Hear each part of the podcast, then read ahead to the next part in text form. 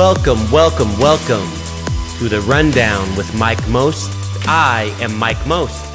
I want to thank you for joining me on this New Year's Eve here in Dallas, Texas. It's a cold one out there. It was actually snowing a little bit. But that's still no reason not to have a good time tonight. It is New Year's Eve, so please, while you're out there, be safe. If you are going to drink, please be responsible.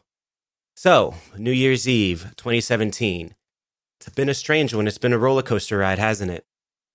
One prevailing force clearly dominated the entire news cycle, and that was our current US president, Mr. Donald John Trump, who basically dominated the news with lies and bombast and a lot of saber rattling.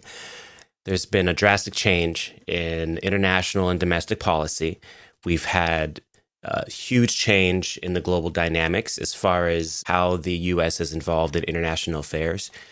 Uh, the U.S.'s leadership role has been completely obliterated, diminished by many levels. You, you know, we're divided like never before, not just socially, but politically as well. So, here's my take on it. I feel that there is a man in the White House who is A, either clearly suffering from textbook antisocial personality disorder with a side of malignant narcissism, bigotry, misogyny, or B, he is suffering from the early stages of dementia.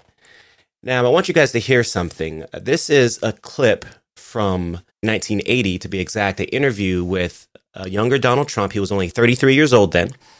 And this was an interview with uh, Tom Brokaw and, uh, and uh, Donald Trump in the 80s. And I want you to hear what this man has to say.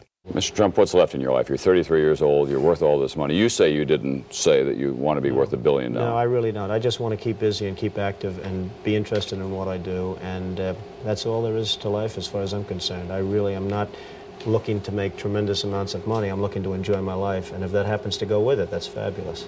See, now he sounds coherent, cogent.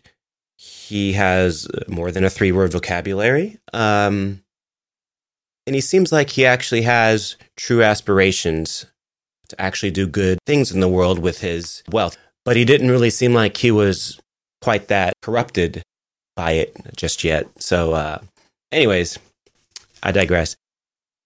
Now, the dementia aspect of things. Now, this could be an issue this year, depending on if he deteriorates, if this is the case. But this is a clip from the Young Turks Let's see. This is clip number two. Let us rethink old assumptions and open our hearts and minds to possible and possibilities.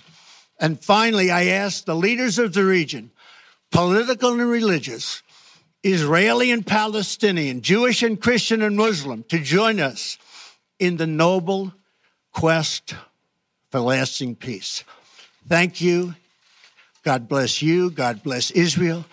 God bless the Palestinians. And God bless the United States. And there it is. God bless the United States. So we'll see moving forward how this is going to work. Obviously, this is very much a wait and see kind of a presidency. But just to kind of summarize his uh, demeanor uh, speaking on the misogyny and the, the bigotry and the narcissism. I'm going to play you another clip from The Late Show with Stephen Colbert. And this is clip number three. I get along with everybody, everybody, everybody, everybody. Donald Trump attacked General Motors this morning. Trump attacking John Lewis on Twitter. Donald Trump attacking BuzzFeed. Trump attacked the press. This Schwarzenegger tweet, is this really from Donald Trump 28 seconds ago? Donald Trump is taunting Arnold Schwarzenegger. And Trump this morning going after Meryl Streep. President Trump attacked Nordstrom. President Trump attacked the judiciary. Why is the president picking a fight with Australia? He attacked the press. He's attacking the FBI, attacking the Freedom Caucus, attacking President Obama. The president picking a fight with Canada. Trump attacked Blumenthal's military record. The president also attacked CNN anchors. He seems to be attacking the Justice Department, attacking Comey, attacking one Elizabeth Warren. Why is he picking a fight with London's mayor right after a terror attack? The president attacking Rod Rosenstein. The president on Twitter has attacked CNN, NBC, CBS, ABC, the New York Times, and the Washington Post. President Trump picking a fight with Jeff Sessions. He attacked cable host Mika Brzezinski, attacking Hillary Clinton. President Trump has been accused of inciting attacks against journalists. President Trump attacking Amazon this morning. Donald Trump attacked Arizona Senator John McCain last night in Arizona. President also attacking Senator Jeff Flake. President Trump personally attacked Senate Majority Leader Mitch McConnell. It's basically like picking a fight with the bouncer when you're trying to get into the club. You start that kind of beef, you're probably not getting into the club.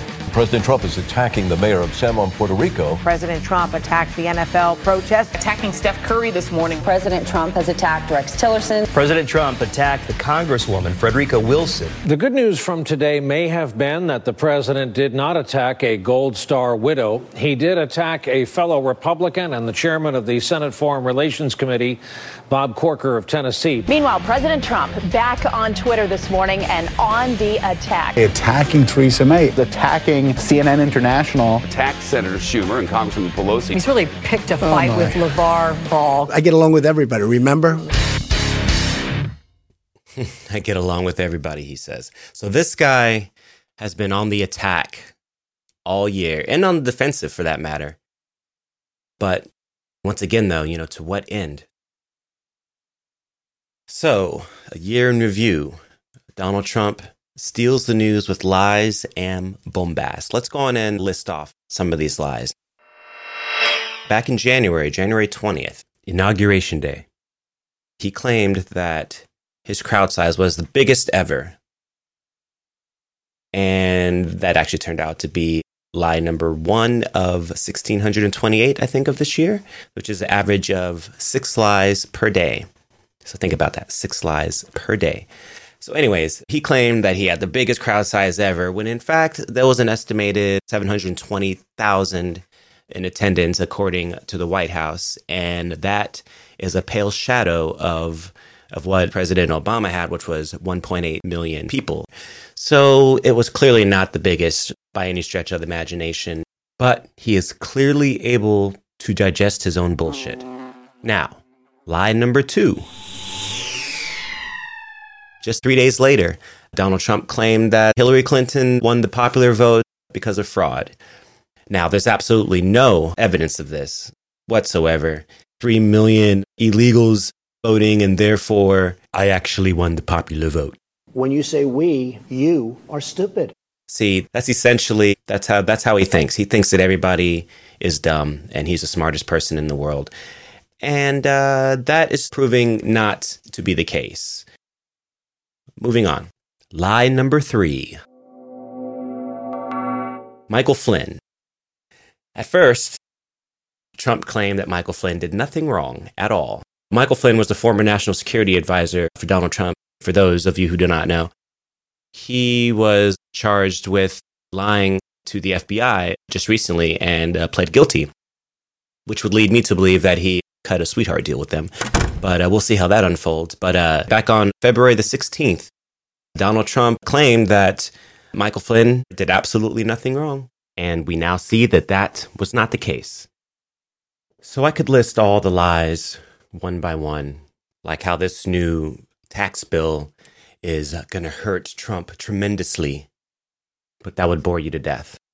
The bottom line here is that all this confusion, all this disarray, all this disorganization is all leading to the destabilization and the destruction of our democratic systems. Want proof of this? Then look no further than the president's own cabinet, which Chase Peterson Withorn, a contributor at Forbes.com, wrote an article about how this current cabinet is the richest cabinet in U.S. history. The estimated total worth of the entire cabinet is $4.5 billion. Now, if you include Trump's so called fortune, we don't exactly know how much he's worth because he never really disclosed his tax returns. But if you include Trump in that number, and then that number skyrockets to $8.2 billion, Trump's estimated net worth is a staggering $3.7 billion. Wilbur Ross, the Secretary of Commerce, has a net worth of $2.5 billion, in which he made millions on subprime loans during the 2008 financial crisis. Betsy DeVos, our Secretary of Education, is worth $1.25 billion and has spent much of her professional career aligning herself with and advocating for for profit education systems. So far, it seems that every single appointee that Trump has put into place has been put there to do the exact opposite job of what they're supposed to be doing. EPA Administrator Scott Pruitt sued the EPA when he was the AG of Oklahoma 14 times because he believed that the EPA was overregulating. So, where do we go from here? In my opinion, I think we need to stand up and resist and use our voices. Because honestly, that's all we really have is our voice and our convictions. And we have to stand behind them and we have to let them be known. So let's start a conversation. Let's keep the conversation going. Feel free to email me at therundownmm at nuanceradio.live, or you can follow me on Twitter, Instagram, and Facebook at the Rundown MM. Hashtag Let's Talk. So I guess I bid you adieu, and I will see you next Sunday. You all have a great week.